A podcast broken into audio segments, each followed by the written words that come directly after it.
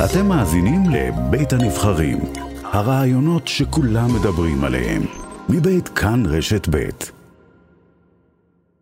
סיפורי uh, תווי החנייה, יש מבחני את זה, תגי החנייה uh, לנכים, על כך שיש אינפלציה מטורפת במספר uh, התווים שמחולקים לנכים, או לספק נכים, והרבה מאכערים שפועלים בתחום הזה, שבעצם ייתנו לך את התו הזה, גם אם אינך באמת זקוק לכך.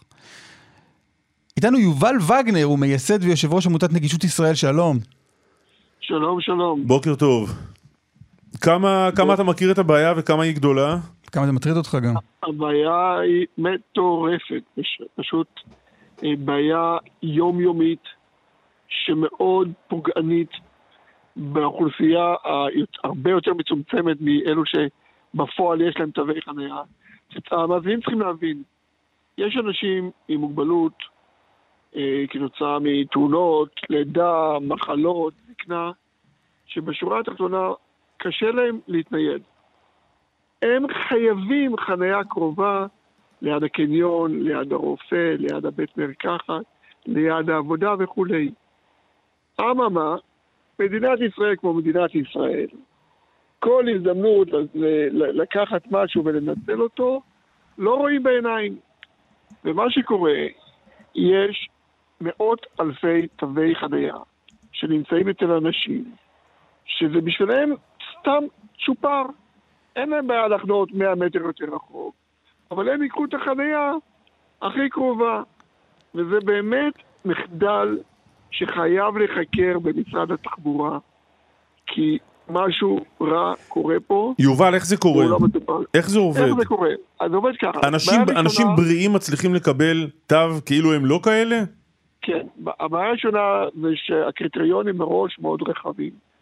הבעיה השנייה היא שמשרד התחבורה מנהל את כל המבחן, מי זכאי ומי לא, באיזשהו מכרז על ידי רופאים שלא בהכרח אה, אה, רלוונטיים לתחום הזה, וגם לא מקבלים מספיק זמן לבדוק כל מקרה ומקרה, כך שכל תהליך האישור או לא אישור הוא אה, חפיפניקי.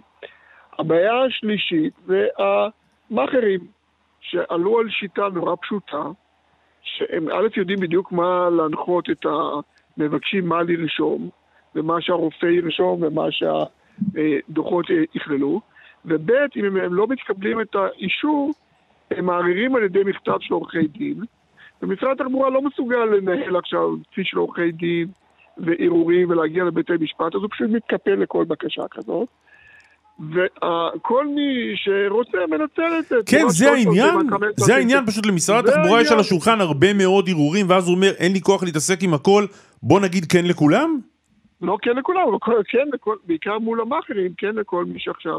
כולו לא, תחשוב שעכשיו הוא צריך להתעסק בערעורים. יובל, תסביר לי, תסביר לי מה זה, לא רציתי לתת פה הוראות הפעלה למי שרוצה להשתמש במאכער, אבל, אבל תסביר איך זה עובד. נו, אז רגע, שנייה רגע, אם אתה לא רוצה, אז איך הוא יסביר איך זה עובד? כן, קלמן. נדבר רגע עם יובל, נו, מה עכשיו? סליחה, אוקיי, סליחה. עשית פה מלכוד 22. כן, לא חשבתי שישימו לב.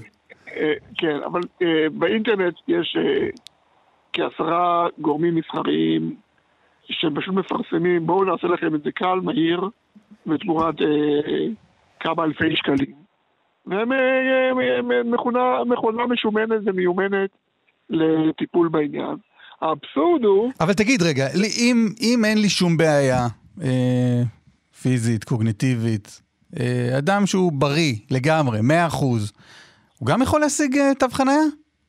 תראה, אני לא, אתה יודע, לא מכיר בדיוק, אבל תיאורטית, אם הבן אדם הזה הוא עושה, אה, תקרא לזה, עובר את, אה, עושה מהלך עברייני, ומצהיר על עצמו עם אה, מוגבלויות שהן לא בדיוק קיימות. אז תיאורטית כן, תראה, אנחנו... ואתה אומר משרד התחבורה לא יתעסק איתו כי אין לו כוח לכל התהליכים נכון, האלה. נכון, ויש עוד בעיה, שהיא זה שיש הרבה מאוד, מאות אלפי זכאים שמקבלים שני אה, תווים, לשני הרכבים שיש להם, לדוגמה הורים לילדים או ילדים להורים הקשישים שלהם. ופה נוצרה בעיה נוספת, שנניח, סתם, יש, יש לך, בדיוק פה אני יושב ליד חבר, שסיפר לי שהוא בא לחנות בחניית נכים, החנייה הייתה תפוסה, הוא הזמין שוטר, השוטר מגיע, השוטר מתקשר לבעל הרכב, והוא אומר לו, כן, אני, יש לי תו חניה עבור ההורים שלי.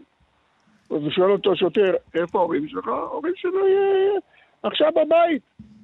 אוקיי? זאת אומרת, הם משתמשים בתו חניה גם שמוגדר באופן ברור ששימוש בתו נכה הוא רק שהזכאי לא נמצא ברכב, בפועל מאות אלפי אנשים אה, עם תו נכה משתמשים בתו גם שהזכאי לא ברכב.